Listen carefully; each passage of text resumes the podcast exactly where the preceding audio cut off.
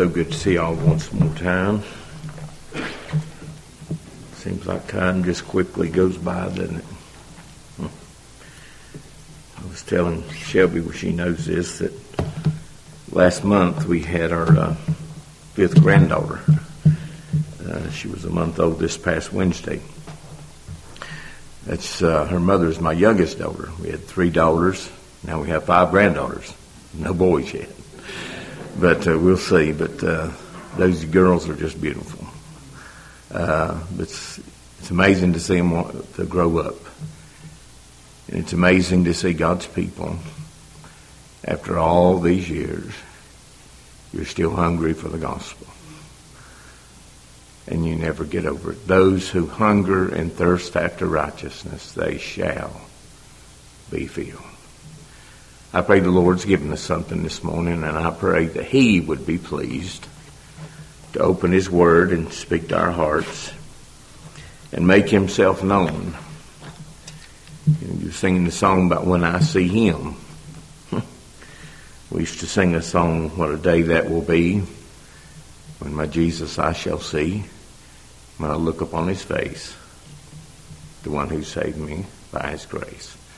There's not a one of us in this building has ever seen him with human eyes. But to those that believe, you have saw him. And he's precious. He's the pearl of great price. If you would open your Bible to the book of Hebrews, chapter 12.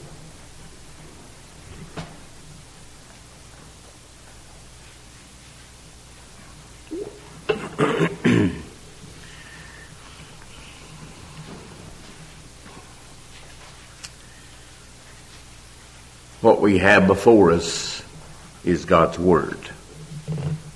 No question, no argument here. It's His Word.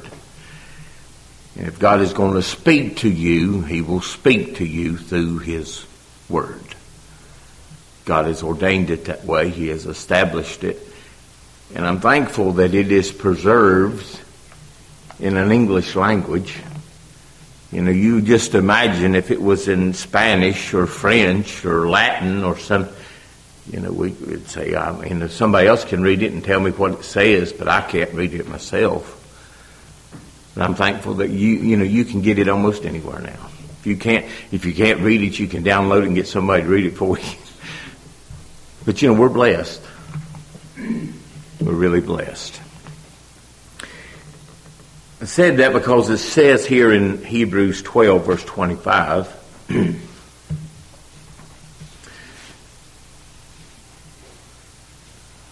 see that ye refuse not him that speaketh. You could read, see that you don't refuse him that speaketh, but that's not what it says. It says that you don't refuse him that speaketh. I pray this morning that God would speak to you. And if he ever speaks to you, you'll never be the same. Never. For if they escape not who refused him that spake on earth, spake on earth, much more shall not we escape if we turn away from him that speaketh from heaven, whose voice then shook the earth, his voice. But now he has promised, saying, Yet once more I shake not the earth only, but also heaven. And this word, yet once more signifying the removal of those things that are shaken there's some things he's going to remove them. They'll be removed. They'll be put away. As of the things that are made, that those things which cannot be shaken may remain. Wherefore, because of this, we receiving a kingdom which cannot be moved, which cannot be shaken, because it's built upon the foundation of Christ, let us have grace where we may serve God acceptably with reverence and godly fear. For our God is a consuming fire. Things that are shaken and things that remain. Turn back to chapter 1 of Hebrews. Don't refuse him that speaketh. It's kind of ironic. That's how he began along those lines here in the first chapter of Hebrews. God, who at sundry times and in divers manners spake in times past unto the fathers, he spoke to them by the prophets. He hath in these last days spoken to us by his Son, whom he hath appointed heir of all things, and by whom also he made the world. Who being the brightness, now what's this verse? Who being the brightness of his glory and the express image of his person, and, upholding all things, how's he upholding all things? By the word of his power. All things, not just some things, all things. You can carry that as far as you want to take it. This earth out, out here just spins on its axis. Why? Why does it, why does it not move just a little ways from the sun and we'd freeze to death? Why doesn't it just move a little closer and we'd all be burned up? Why? Because he has ordained all things, all things, all things, of whom he hath appointed and by whom also he made the worlds. All things were created by him and for him. And by him they exist. Who was it that that said, in the beginning God that said, let there be light? Who was that? That's the Son of God. He said, let there be light. And there was what? There's light. He spoke it into existence, and it is. God speaks life to a dead sinner, and they live. That which was without form and void is not now without form and void. It is in order. When he had by himself purged our sins, he sat down on the right hand of the majesty on high. Who is this that speaks? It's the one who's sitting on the throne. Where the king's word is, there is a there's authority. This book has authority. It's, it's, it's sharper than a two edged sword. Now turn to chapter 3.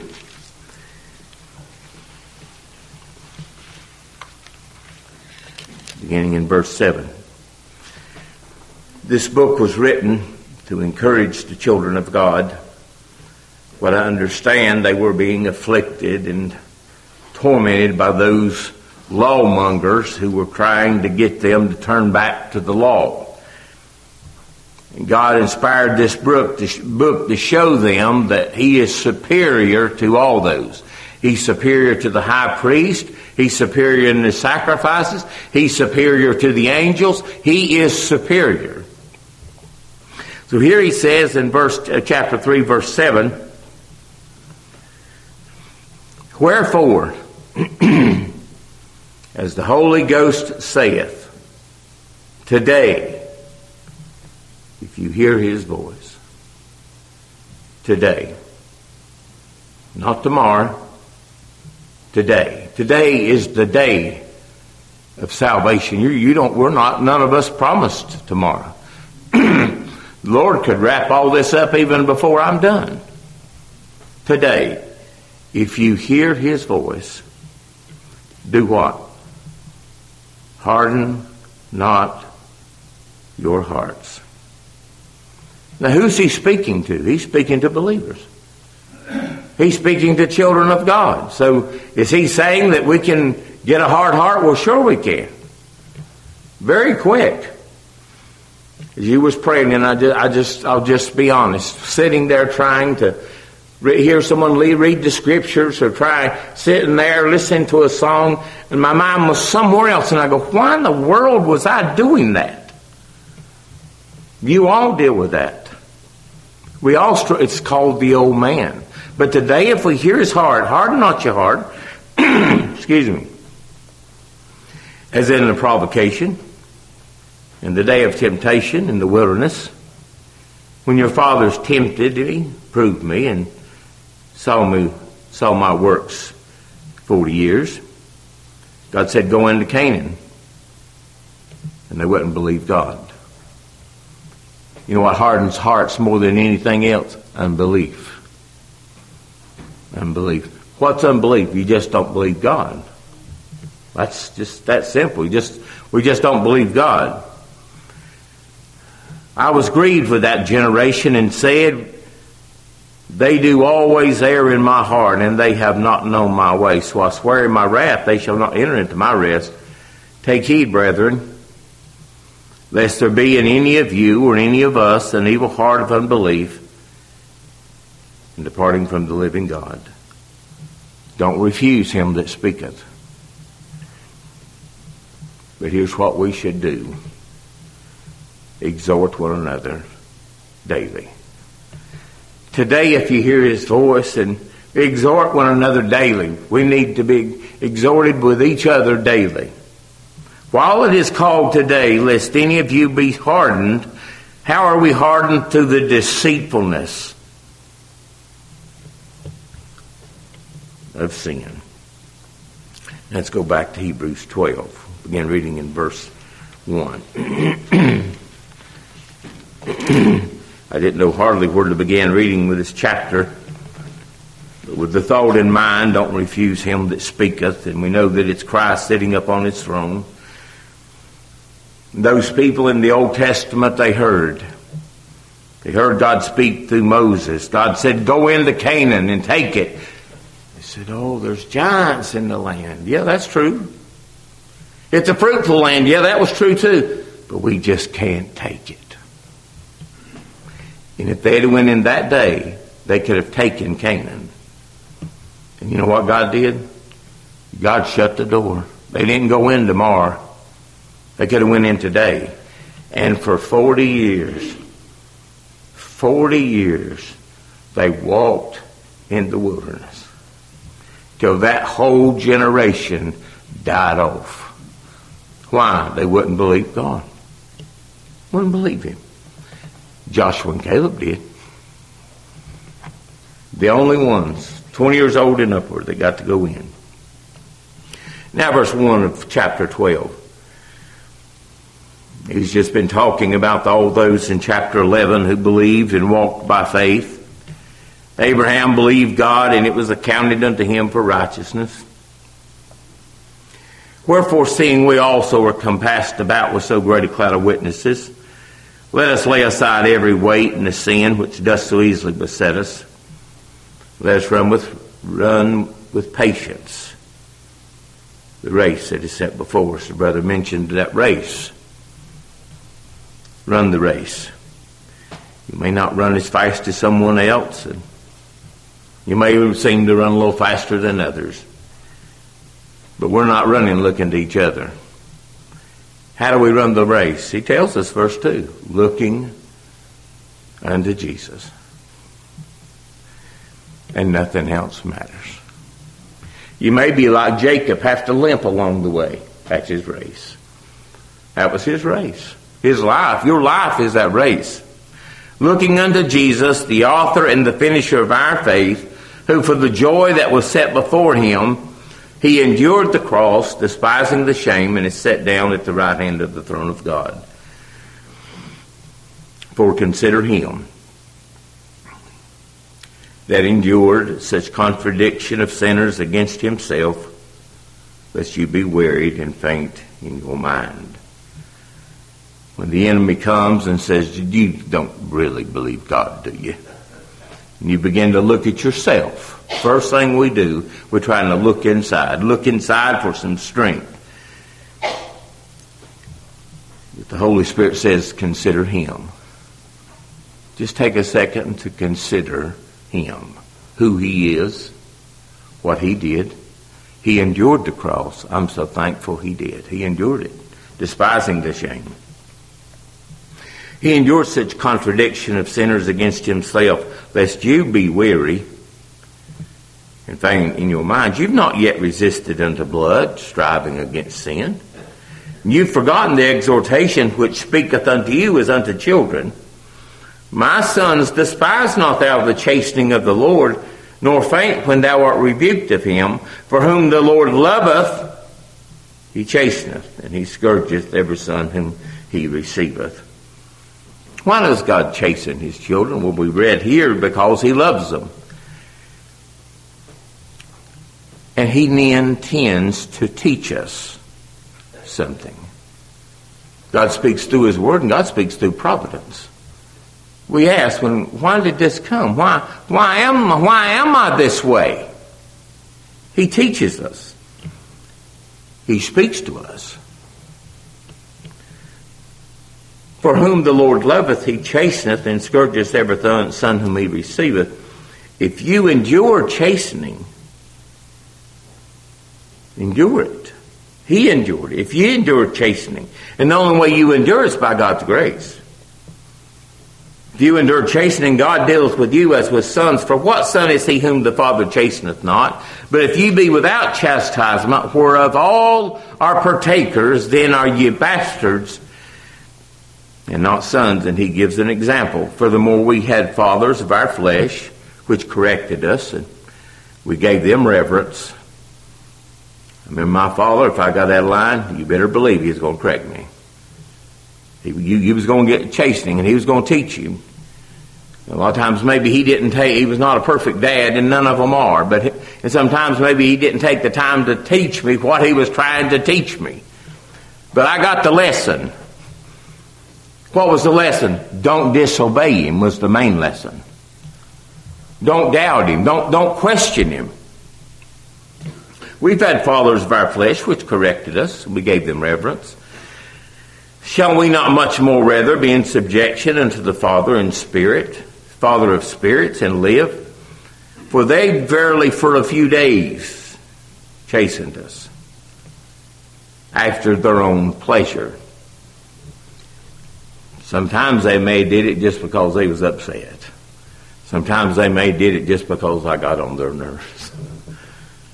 But they corrected us according to our pleasure. But why does God correct us? I want you to see this. But He for our profit, that we might be partakers of His holiness. That's why. Now, no chastening for the present seemeth to be joyous. No one loves pain, but it's grievous. But nevertheless, when this comes, afterward it yieldeth the peaceable fruit of righteousness unto them which are exercised, exercised thereby. Wherefore lift up the hands which hang down and the feeble knees, and make straight paths for your feet lest that which is lame be turned out of the way, but let it rather be healed. Follow peace with all men and holiness, without which no man shall see the Lord. Looking diligently, lest any man fail of the grace of God, lest any root of bitterness springing up trouble you, and thereby many be defiled. Oh, when a root of bitterness springs up. A many or defiled. Lest there be any fornicator or profane person as Esau, who for one morsel of meat sold his birthright. Who was the birthright? That's Christ. That's what he sold. It's not just his physical birthright being the firstborn. He sold it. He made light of it. It's not worth much. Let me just see what I can get out of it.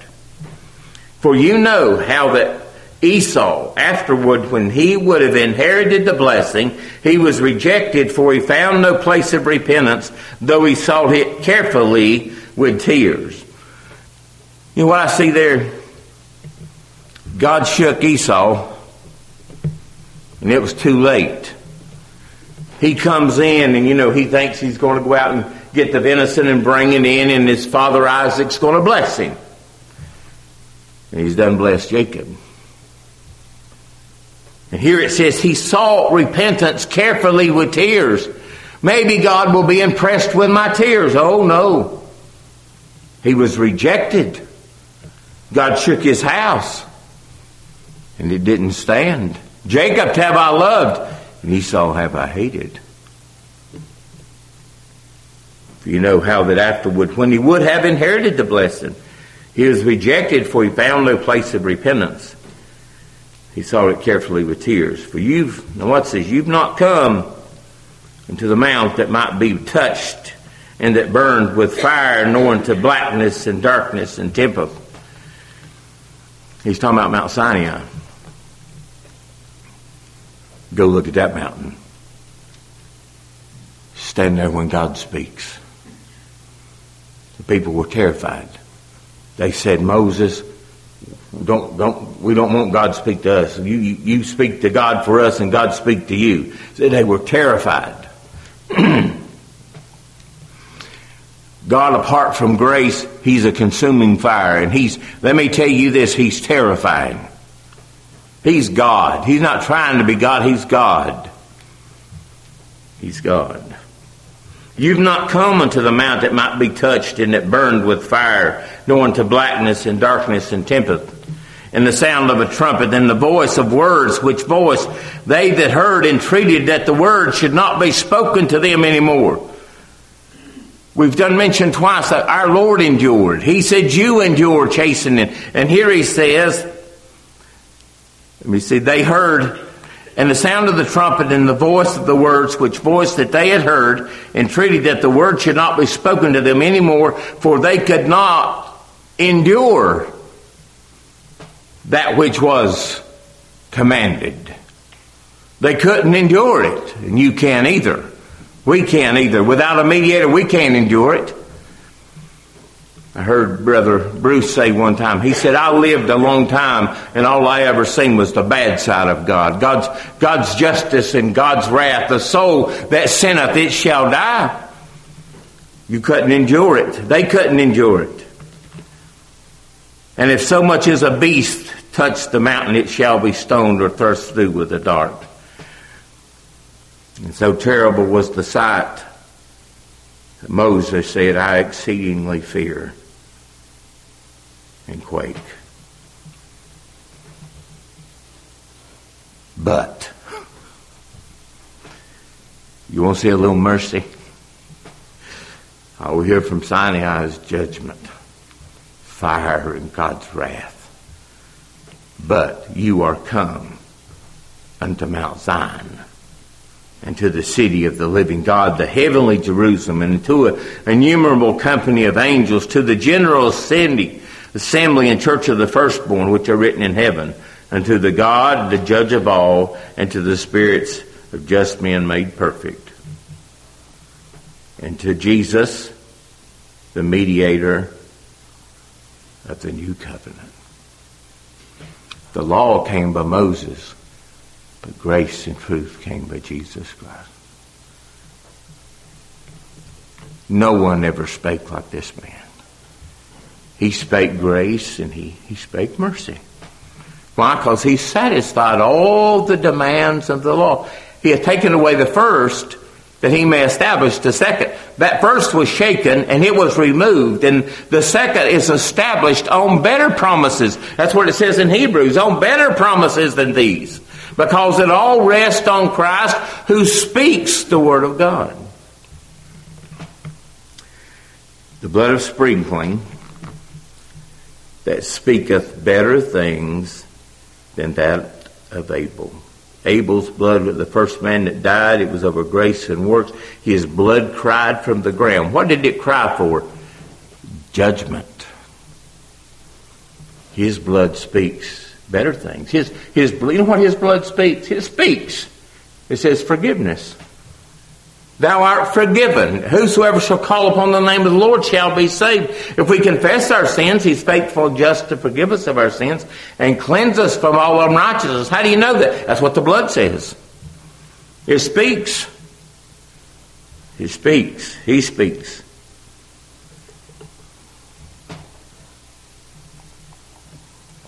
And now our text.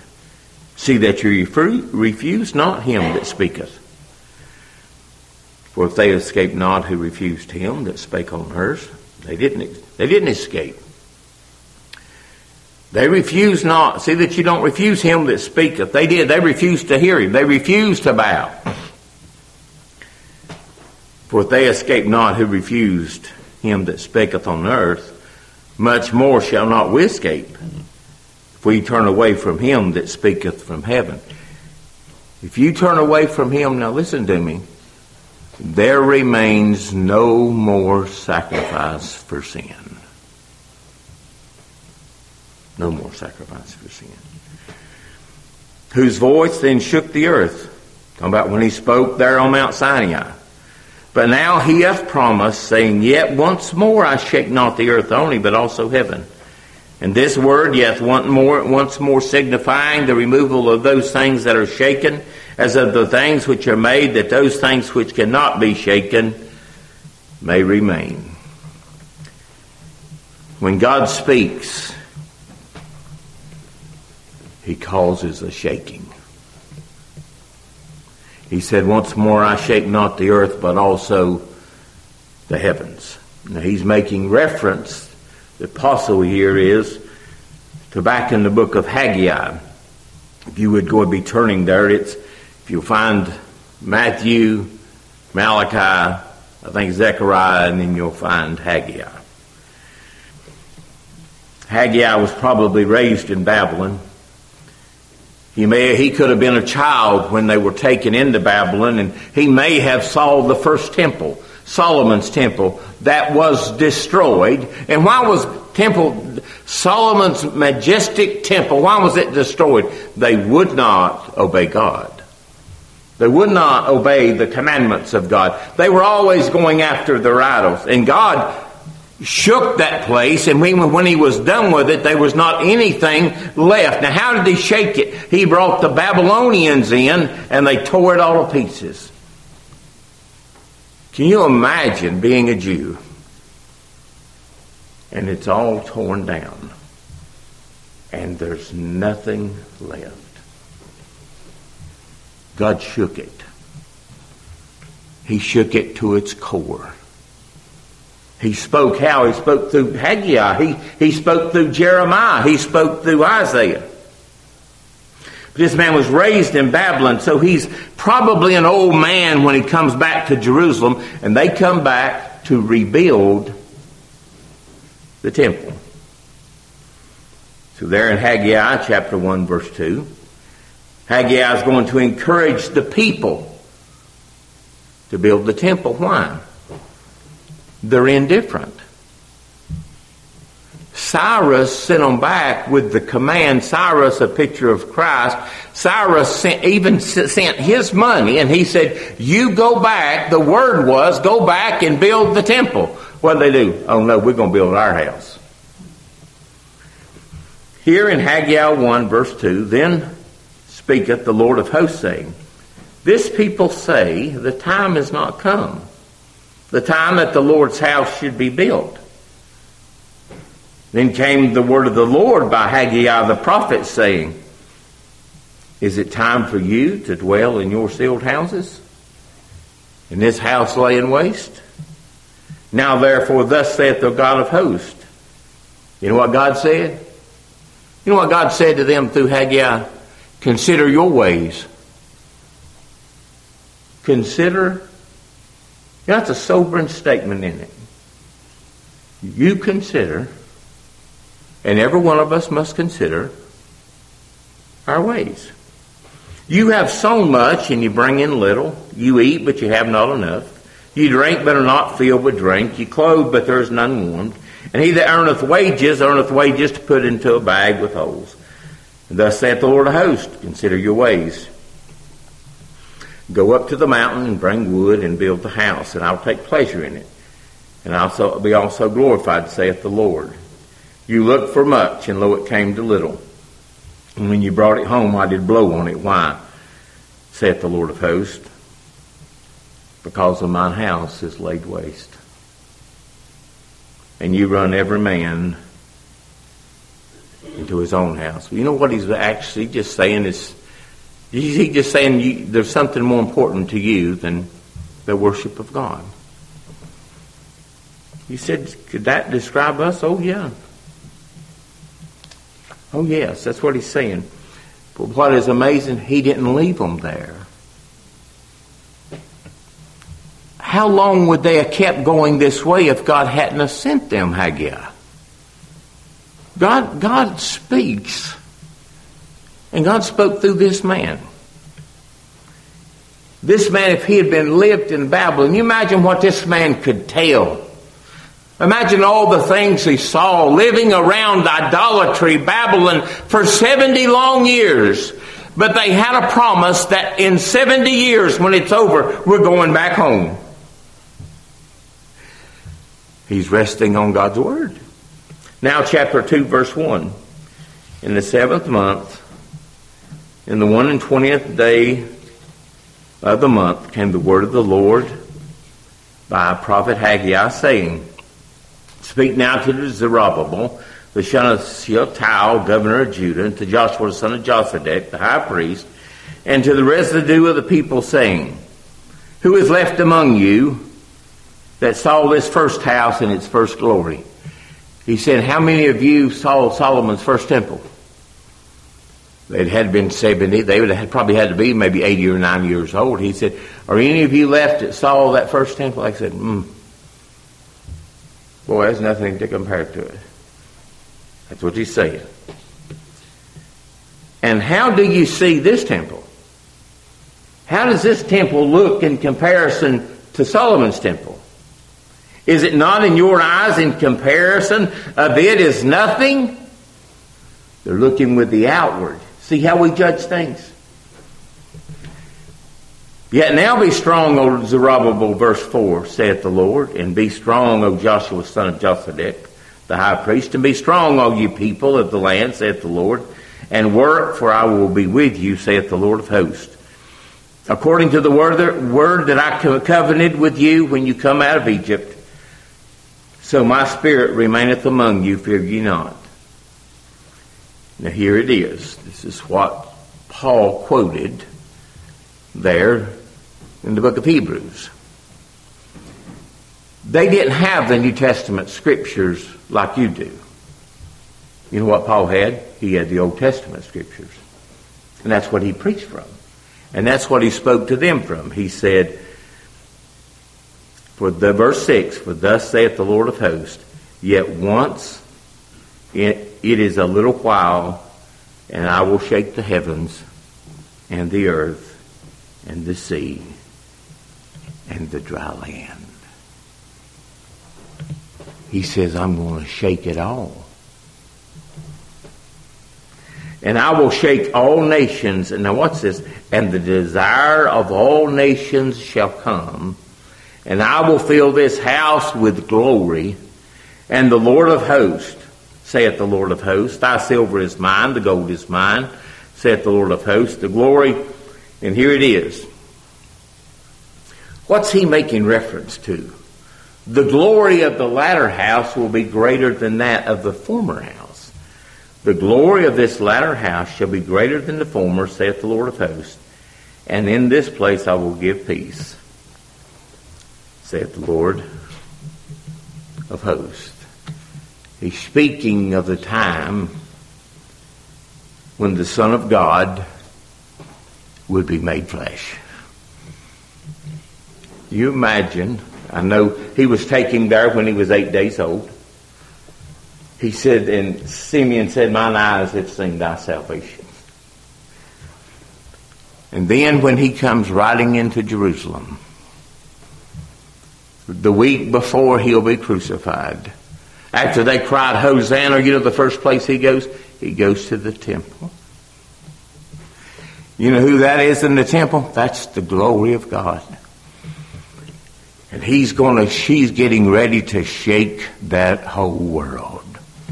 First thing he did, you imagine them, they're in there changing, they're, they're selling their sacrifices and all these things, and he took a whip he said, You've turned my father's house into a den of thieves. He said, You get out of here. I guarantee he shook them up. There was a little bit of disturbance. And that's why he's saying, Once more, I'm just not going to shake the earth. I'm going to shake all nations. And he did. He did. That's what he came to do. He came as the Word of God. He came to fulfill God's Word.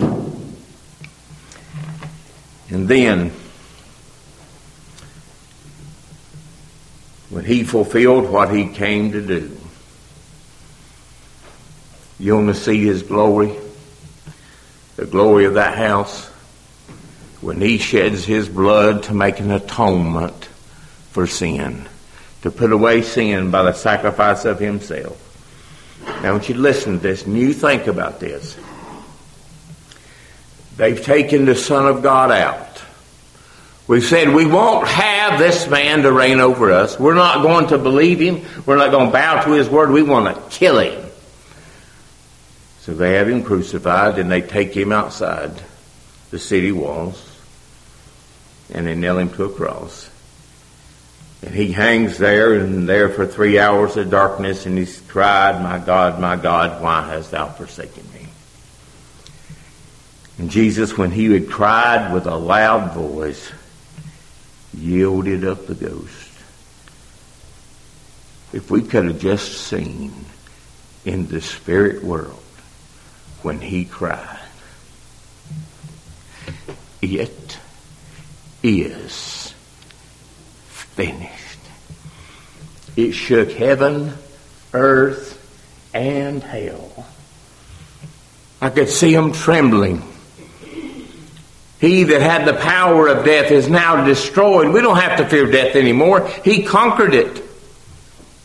Here's what it said in Jesus when he cried with a loud voice, he yielded up the ghost, and behold, the veil in that temple was rent in twain from the top to the bottom, not the bottom to the top, from the top to the bottom to show that God did it. And the earth did quake, and the rocks did rent, and the graves were open, and many bodies of the saints which slept arose. You know what he did? He just shook the whole world. It shook it to its core. He shook it. He shook it. You know what he did when he opened up that veil? He done away with all that. I heard Don say one time, because you know, they didn't have any Ark of the Covenant. We don't know when it was gone. But they're pretending to go through worship and they have no ark, they have no Christ, they have no mercy seat. He could have been sitting back there. Nobody knew because nobody goes behind the veil. They just knew what was told them.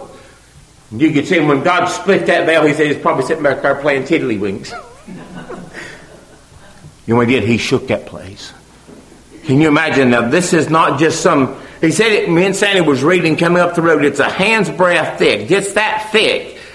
It's so you, you probably couldn't have ran it with horses, with teams of horses, but God did.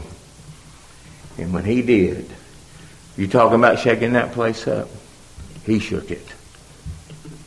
It'd never been shook like this before. He shook it. He shook it.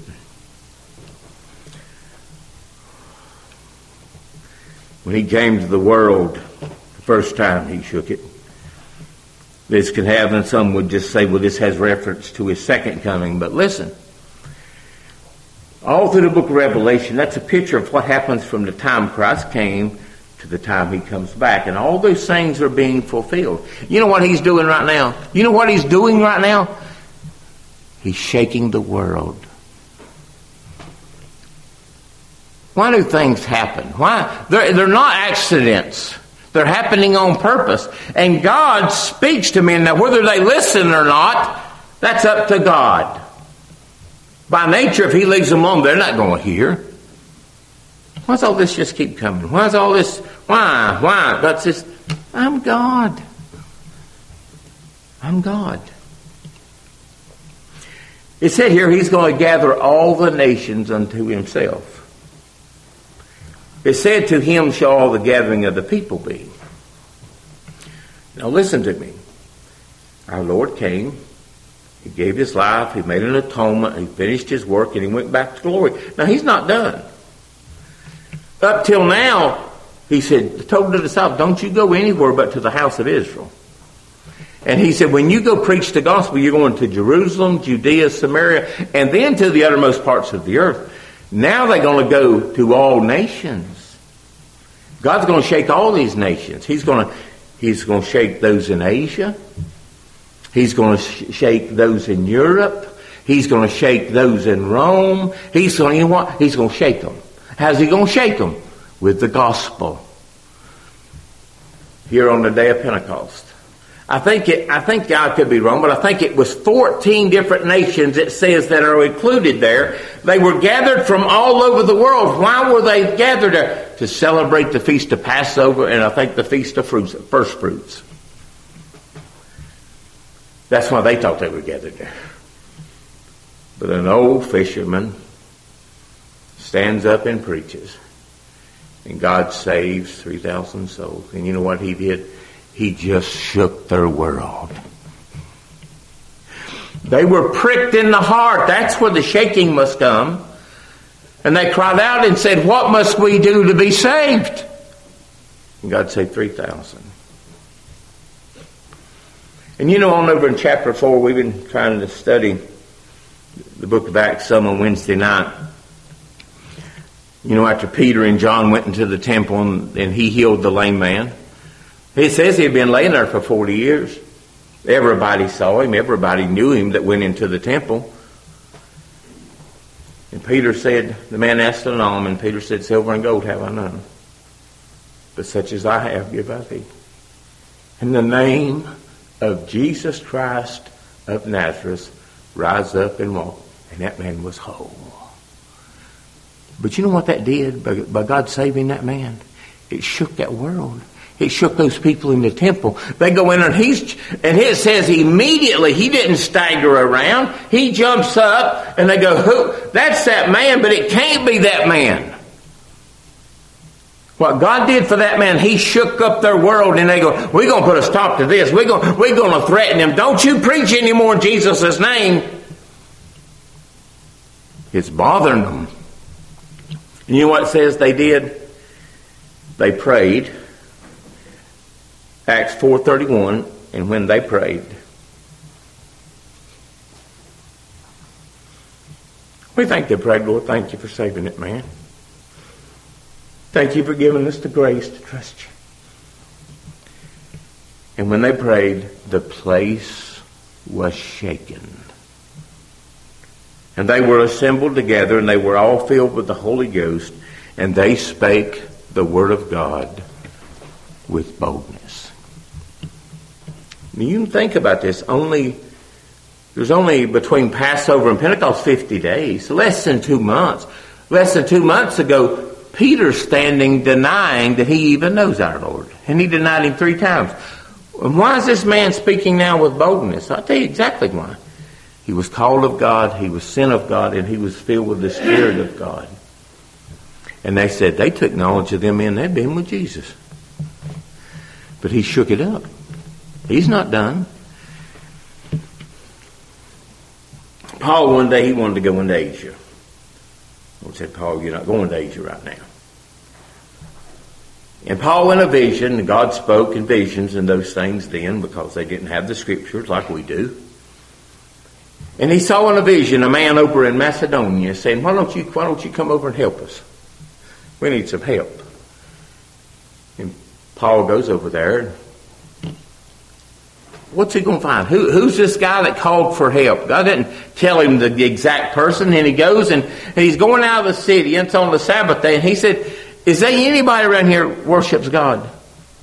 Is anybody around here know God? He said, Well, somebody said, Well, there's a few women, they meet up here by the riverside that we're in know, and he goes up there and he sits down. You know who just happened to be there?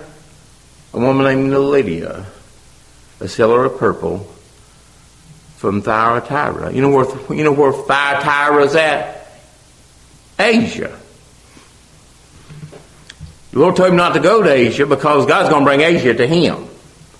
This woman seller of purple, she's just there on a business trip. She's not there looking for the gospel. And God, the God preaches the gospel to her and opened up her heart and gave her faith and he shook that world. Now he's not done in Philippi. He saved her and her whole family were baptized.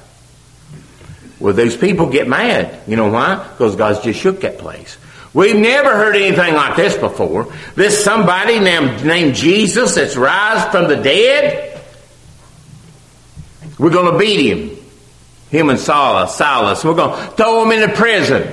That's what we're going to do to him. We're going to shut up this gospel.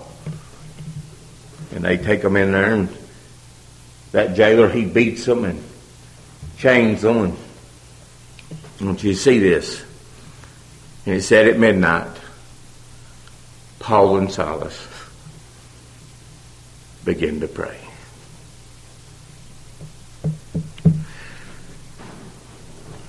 And God shook that place.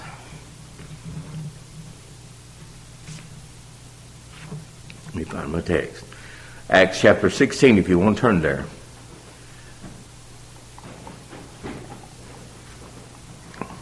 This is what we have a picture of how God saves sinners. He shakes those things, and those things that won't remain are done away with, but those things that do abide can't be shaken. You know why they would beat Paul and Silas? They're trying to shake them. You want men like to do that? They like to do. They like to use fear. You know, you, you need to do what we say, or we're gonna we're gonna we're gonna threaten you. We're gonna come get you. Paul said one day, none, one, one, none of these things move me. Neither count I my life dear unto myself. But the Lord allowed Paul to be put into prison, him and Silas, and at midnight Paul and Silas prayed, and they sang praises unto God, and the prisoners heard them. I wonder what they sing. Probably one of the Psalms. The Lord is my shepherd, I shall not want. He maketh me to lie down in green pastures. He leadeth me beside the still waters. He restoreth my soul. And suddenly there was a great earthquake, so that the foundations of the prison were shaken. And immediately all the doors were open, and everyone's bands were loosed. Everybody set free. How? God shook that place. And the keeper of the prison, awakening out of his sleep and seeing the prison doors open, and he drew his sword because he's, he's responsible for these prisoners. If one prisoner escapes, they'll kill him. And he knows it. But what I want you to see is the keeper of the prison, awakened out of his sleep and seeing the prison door open, he drew his sword and would have killed himself. Men think by killing themselves they will save themselves. He said, I'll kill myself and I won't have to deal with this. Supposing that the prisoners had fled, but Paul cried with a loud voice, saying, Do thyself no harm, we're all here. And he called for a light and sprang in and came trembling and fell down at Paul and Silas and brought them out. And he said, Sirs, what must I do to be saved? God, why does God shake things? He does it to, for this right here. Why was the house shaken? Why is this place shaken? Why is God shaking the world today? To save His people. And He's going to save them. You know, Job knew something about this. Here's what Job said Job said, I was at ease but he hath broken me asunder. He hath also taken me by the neck and shaken me into pieces, and set, and he has set me for his mark. Our Lord is now shaking the nations of the world, and they will all fall. Micah 4 1, but in the last days it shall come to pass, the mountains and the house of the Lord shall be established in the top of the mountains, and it shall be exalted above the people above the hills, and the people shall flow into it. And every nation shall come and say, Come, let us go up to the mountain of the Lord and to the house of the God of Jacob. He will teach us his ways, and we will walk in his paths. For the law shall go forth out of Zion, and the word of the Lord from Jerusalem. So it's a picture of him when he came the first time. It's a picture of him working now. But as someone mentioned, one day he's coming back. And you talk about shaking things up. It says that men will run to the rocks and cry for the mountains to fall on them and hide them from the face of the Son of God. He's coming back not riding upon a lowly donkey He's coming back as King of kings and Lord of lords. He will come to gather all his elect. The world and all the kingdoms will bow before him. And let me read Hebrews 12, 27 through 29 again. And this word, yet once more, signifying the removal of those things that are shaken. As of the things that are made, that the things which cannot be shaken may remain. You may be shaken. Some tragedy, some, some event may come and it'll shake you. But you will remain. It's not because you're strong. It's because you're His. He keeps you. Wherefore, we receiving a kingdom which cannot be moved. God give us grace. Let us have grace where we, whereby we may serve God acceptably with reverence and godly fear. Not some slavish fear, godly fear. Knowing the terror of the Lord, we persuade men. God give us all the grace to proclaim His word. And I pray that God would cross some people's path just like He did Paul on the road to Damascus. He shook his world. In what one place in the book it says, the book of Acts, it says they turned the world upside down. What they really did was turn it right side up. That's how God speaks. Oh, when God speaks. I pray He speaks encouragement to your heart if whatever you're going through, if you're His, you shall not be moved. I hope that's been a help.